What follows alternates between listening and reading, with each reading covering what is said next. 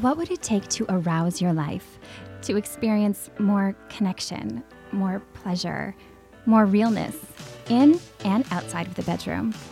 I'm August McLaughlin, and this is Girl Boner Radio.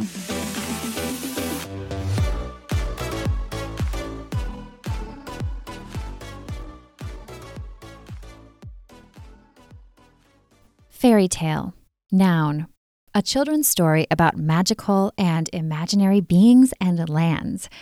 At least that's according to Webster. These stories have been told for centuries. They were coined fairy tales in the 17th century by French Countess Baroness Marie Catherine d'Aulnoy. Apparently, the stories then were especially full of fairies. Fairy tales are supposed to give us a sense of magic, perhaps hope and grand adventure. That's the idea so many of us here in the US today, anyway, have gleaned. And it's one reason we hear phrases like fairy tale ending to describe any stories or relationships that end with bliss. But are the stories really blissful? I imagine you have thought about some of the seemingly sexist, sizist, racist, and ageist ideas in popular fairy tales. Tropes like the evil stepmother in Cinderella and Snow White, the Evil Witch and Rapunzel and The Little Mermaid. Many of these stories feature white princesses with large breasts and teeny tiny waists, this weird combination of childlike and being very sexualized and objectified. And the more they look like Barbies, the more likely they are to be good. So many stories seem to suggest that older women will become deathly jealous of younger women and end up ugly and alone and that a woman's worth is super wrapped up in her ability to land a straight, hunky, Ken like man, even if she has to have exactly the right shoe size to find him. Or should I say, be rescued from her pathetic life by him? I know there are still really fun parts to a lot of these stories, and it's okay to enjoy them as long as we are like aware of these things. But get this according to historians and scholars, fairy tales weren't created as parables or stories to follow like cookie cutters. And the first fairy tales were created by women as feminist critiques of patriarchy. Whoa, right? Take the original fairy tale, The Island of Happiness, written by d'Aulnoy.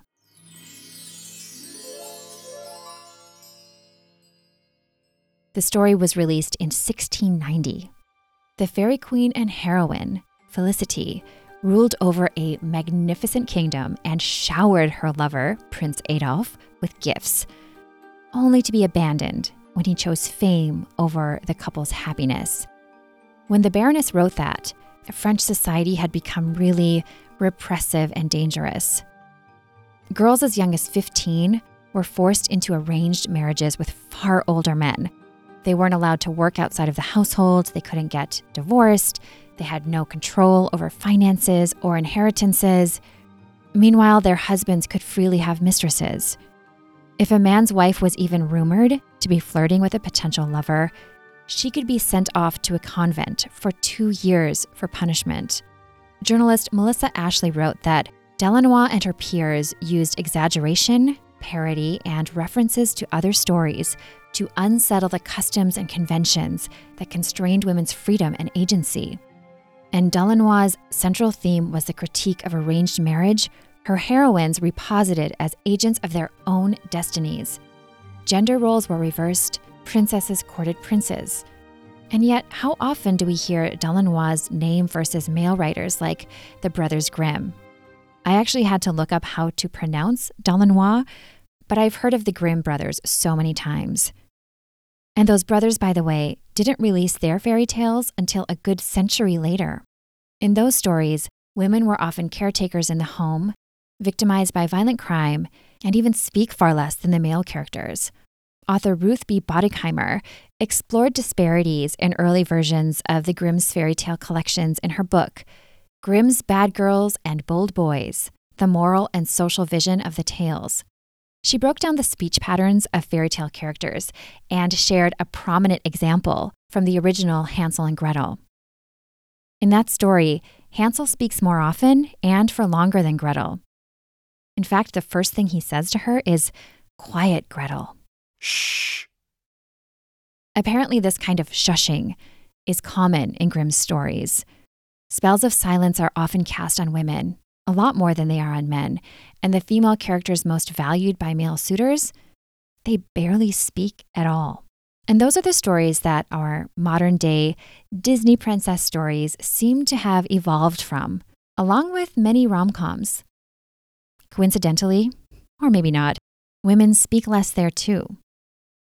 A 2017 study that looked at thousands of films showed that in romantic comedies, men have on average about 58% of the dialogue. Of course, there are thankfully exceptions. I just wish we knew about and celebrated the earliest fairy tales and their messages so much more. Stories we grow up with are important. They can impact how we feel about ourselves, what we believe about sex and gender, our relationships, and more. If we feel like we need to be small and meek and a princess in waiting, someone to be saved, it's a lot harder to feel really empowered in our sexuality. And of course, when we are struggling in that area, it impacts so many other areas of our lives. A few years ago, I interviewed Kasia Urbaniak, an expert in power dynamics and communication, and a former globally successful dominatrix. She told me that when she founded the Academy, a school that teaches women the foundations of power and influence back in 2013, she realized she couldn't teach women how to claim their power in any area of life without also addressing sexuality. She said one of the best examples of the need for claiming our sexual power lies in a popular fairy tale. This is best articulated for me in the story of Sleeping Beauty because it's something I can viscerally feel and relate to. So, in the, not the original, but in the story of Sleeping Beauty that we grew up with, um, what you have is a woman who's in a fucking coma. She's in an erotic coma. She does not feel anything. And it isn't until the rightfully ordained heterosexual man in a high position of power with money comes to bless her with a kiss that the spark of her fire, her passion, and her eros awakens. So there's this idea that for us, our sexuality lives outside of us. It lives outside of us in the idea that the other is what stokes the flame. The other is the catalyst. And also in the sense that um, female sexuality is very outside in clothes, billboards, advertising, all of it. And in one sense, so obvious, and in another, so subtle that when a woman feels erotic longing, it's difficult for her to conceive of it without having an object. If it doesn't have an object, she's just horny. It's weird. If it has an object, she's infatuated or she's in love. Mm-hmm. And it belongs to the other. The other stokes it. The other's behavior determines it. How the other performs determines how the experience goes. And so, um, what I noticed is that with that dislocation, that almost all of the women coming to my classes had some form of that and had some form of if they uh, had an encounter, especially with a man that was compelling, all of their attention, all of their energy, all of their analysis, all of their concern went out to him, even if it was like an entire world of assumption and imagination and calculation and strategy. It was the most, the fastest way to, you know, mainline the concept of giving your power away. And it happened fastest when we were talking about sex. Fascinating, right? This can happen among all genders, of course, and I certainly know guys who analyze and make assumptions about love or lust interests at length. But it's often different in certain ways because the messages we receive are so different. For women who are into men, it's much easier to think that if a guy we are attracted to isn't into us, there's something wrong with us. Our sense of self worth gets wrapped up in it because we learn that our value is so much about landing the guy, and that said guy is essential for us to have our own sexuality. So often, the analyzing has less to do with the other person and everything to do with us. We don't just want love or lust, we want value. Don't all humans want that? And these same messages affect men in wonky ways. If you're not the quote unquote hunky, wealthy, prince like guy, or you learned that women play hard to get, so you may as well take no as intrigue, for example, or cut them down, they call it negging, in order to kind of gain their interest, well, that's just such a mess. And sex can end up being about conquest, ego, and the one place you are allowed to freely express your feelings or be vulnerable. If you're non binary, you've probably resisted these messages more than anyone, given that you're living in ways that literally say, you know what? Gender binaries are constructs. I don't have to be defined by them. At the same time, you're probably dealing with too many folks' lack of understanding. We really are all more alike than many of us realize, and at the same time, unique, but we are socialized very differently. If we don't take fairy tales literally and we challenge the ideas popularized ones promote, which of course requires awareness around all of that, they may actually turn out to be pretty magical. Stories we can learn from, stories we could even change the world with. And some classics have been rewritten with a queer bent and kick those gender stereotypes out the window. Ash by Malinda Lo, for example, is a lesbian retelling of Cinderella. Peter Darling by Austin Chant asks What if Peter Pan was a transgender boy who developed a love hate romance with Captain Hook? Both stories are not only about love, but self acceptance. I don't think it's a coincidence that several folks I have interviewed who've worked in the dominatrix field have brought up mystical childhood stories. Think about it. Who is more fairy tale, magic like than someone who makes your spiciest dreams come true, morphs into your most incredible fantasies, and can make hot things happen with the crack of a whip? Take giantess goddess Severa, for example. I'm going to share a few portions from our chat because I think her journey really is fairy tale esque. When I asked her what she learned about sex and sexuality growing up, she said, Well, you know, I have a good friend visiting me here, and she knew me from my early days. And we were joking last night that if anybody were to lay out, okay, you're a teenager now, but in 20 years, one of you will have lived abroad and had worked in dungeons, it would not have been me. Because um, my parents were very straight laced. I was raised with um, Victorian um, rules of propriety and behavior, and um, we didn't talk about things like sex. So, did you learn anything? Did you have like sex ed class? Um, yeah, we, so we learned a little bit in school, but I, I feel like I was always this way. I was hardwired towards BDSM. Mm, interesting. And when did you first start to discover that part of yourself? Well, when I was little, I would fantasize about spankings. There was this uh, old Mother Goose. Do you know the poems? This yeah. old lady who lived in a shoe. She had so many children. She didn't know what to do. So she gave them some broth without any bread and spanked them all soundly and sent them to bed. And that turned you on? So much. I would like, I was mesmerized looking at this cartoon of these spankings. I was like entranced by that. Wow. Last week we were talking about coming out in all kinds of different ways. And it has so much to do with connecting with who you authentically are, but sometimes who the world is a little like, whoa. When did you start to feel like you could emerge? Not for a long time. So I kept all of that quietly, quietly under wraps. I went to college, I played ball overseas, and then I didn't even bring it up in my relationships. I did I tried once and then this guy said that I was weird. And so I didn't bring it up again because I felt really rejected by that.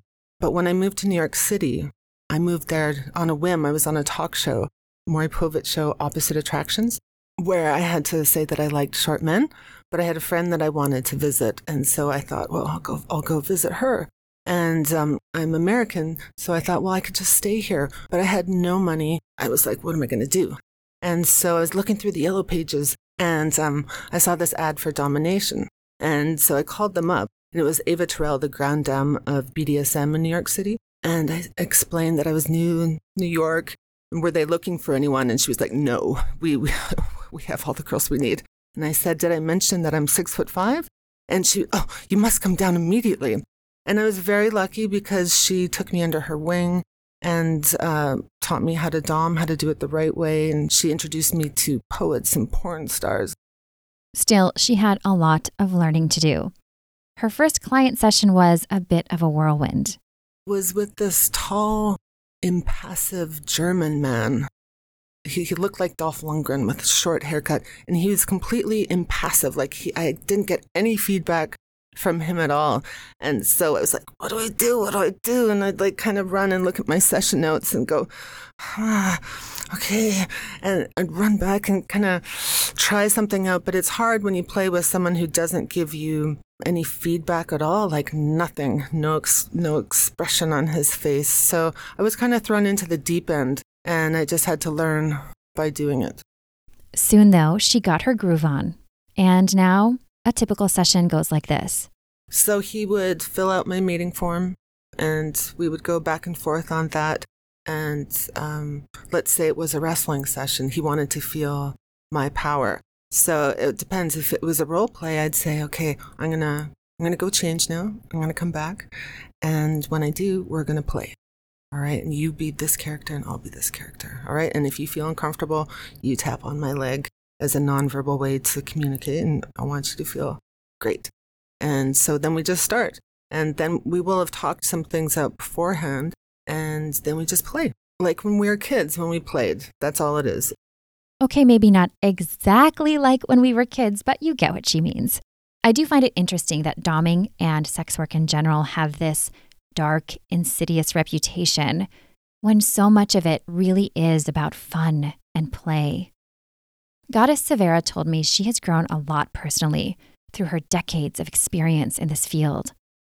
Just to be non judgmental, to be open, it's taught me to be kind to people. And, you know, sometimes people walk through the door and I'm like, some, you know, someone could be seven feet tall with googly eyes and maybe they look weird, but at the end of the hour, I will have had this great experience with this person and I feel very close to them and we leave and he hugs me and I hug him and it's just been a great time. So I've, I've learned to look past people's exterior and I actually like playing with um, older pudgy people. That's that's fine. I, I love to make people feel good and sexy.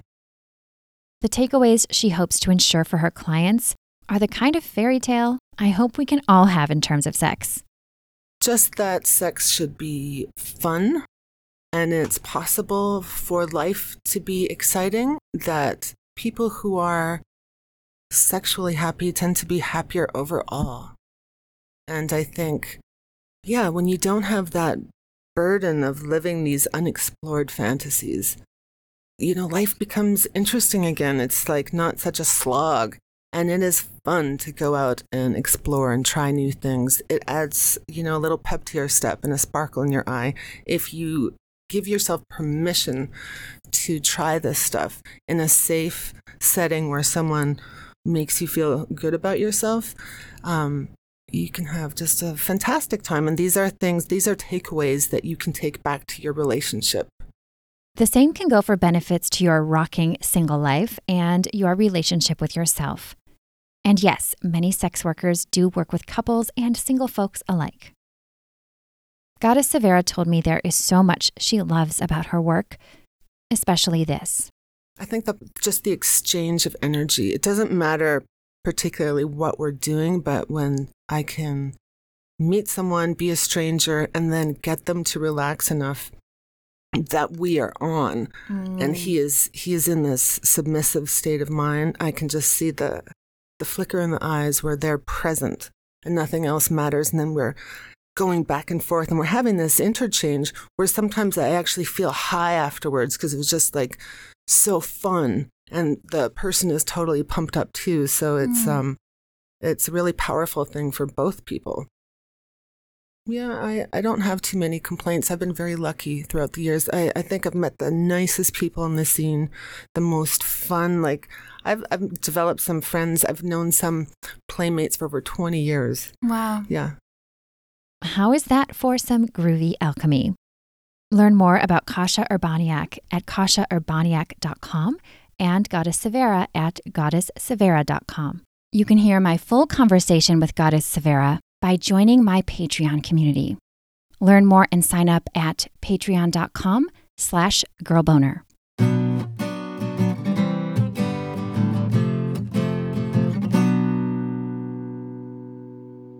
Since we are on the topic of sex and fairy tales, I did a bit of searching for erotic movies of the folklore variety. And yes, apparently fairy tale porn is a thing. I will leave you with some of the titles that made me chuckle from the ever so scholarly source, Reddit. In a thread titled, What Would the Titles of Disney Films Be If They Were Adult Movies? User Skin That Smoke Wagon said, Booty and the One Eyed Beast. Clavis Apocalypticae had a few fun ideas, including Peter Pansexual, Snow Thighs and the Seven Dicks, and The Little Spermaid. And my favorite from a random Google search that honestly brought up some titles I found slightly gross stood this gem A Tale of Two Clitties. How about taking that into your dreams tonight?